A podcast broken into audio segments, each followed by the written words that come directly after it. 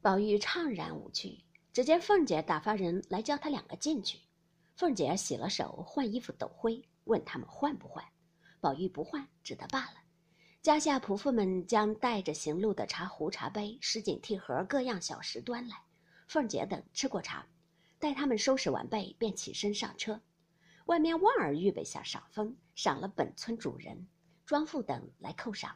凤姐并不在意，宝玉却留心看时，内中并无二丫头。一时上了车，出来走不多远，只见迎头二丫头怀里抱着她小兄弟，同着几个小女孩子说笑而来。宝玉恨不得下车跟了她去，料使众人不依的，少不得以目相送。正奈车轻马快，一时展眼无踪。走不多时，仍又跟上大病了。早有前面法鼓金挠，重翻宝盖，铁槛寺接灵众僧齐至。少时到入寺中，另演佛事，重设相谈。安陵于内殿偏室之中，宝珠安于礼寝室相伴。外面贾珍款待一应亲友，也有扰饭的，也有不吃饭而辞的。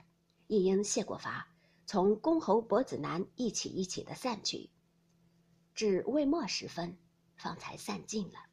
里面的堂客皆是凤姐张罗接待，先从显官诰命散起，也到晌午大错时，方散尽了。只有几个亲戚是致敬的，等做过三日安陵道场方去。那时邢王二夫人知凤姐必不能来家，也便就要进城。王夫人要带宝玉去，宝玉乍到郊外，哪里肯回去，只要跟凤姐住着。王夫人无法，只得交于凤姐，便回来了。原来这铁槛寺原是宁荣二公当日修造，现今还是有香火地母布施，以备京中老了人口在此便宜寄放。其中阴阳两宅俱已预备妥帖，好为宋陵人口集居。不想如今后辈人口繁盛，其中贫富不一，或性情身伤，有那家业艰难安分的，便住在这里了；有那上排场有钱似的，只说这里不方便，一定另外或村庄或尼庵寻个下处，为势必宴退之所。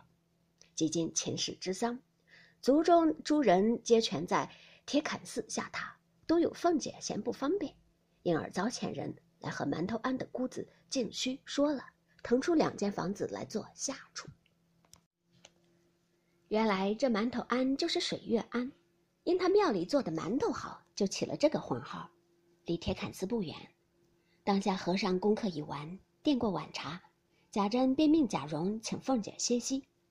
凤姐见还有几个妯娌陪着女亲，自己便辞了众人，带了宝玉、秦钟往水月庵来。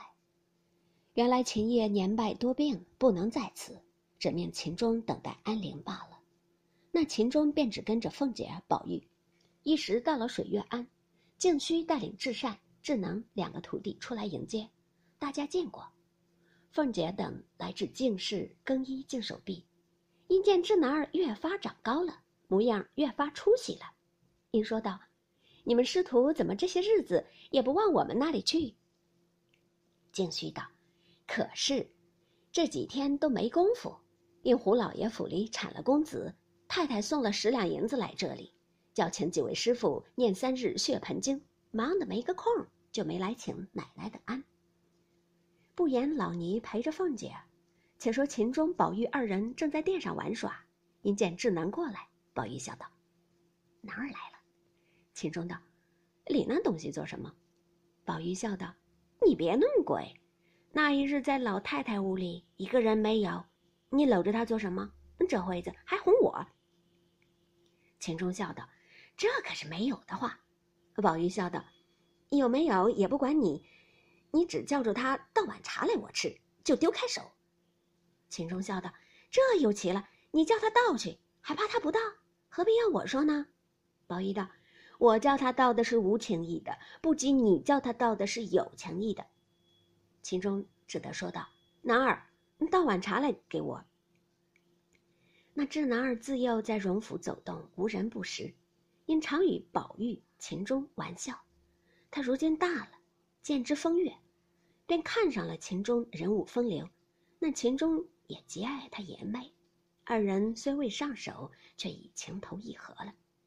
金枝男儿见了秦钟，心眼俱开，走去倒了茶来。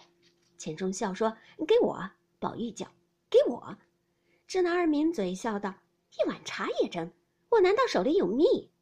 宝玉先抢得了，吃着方要问话，只见智善来叫智能去摆茶碟子，一时来请他两个去吃茶果点心。他两个哪里吃这些东西，坐一坐仍出来玩耍。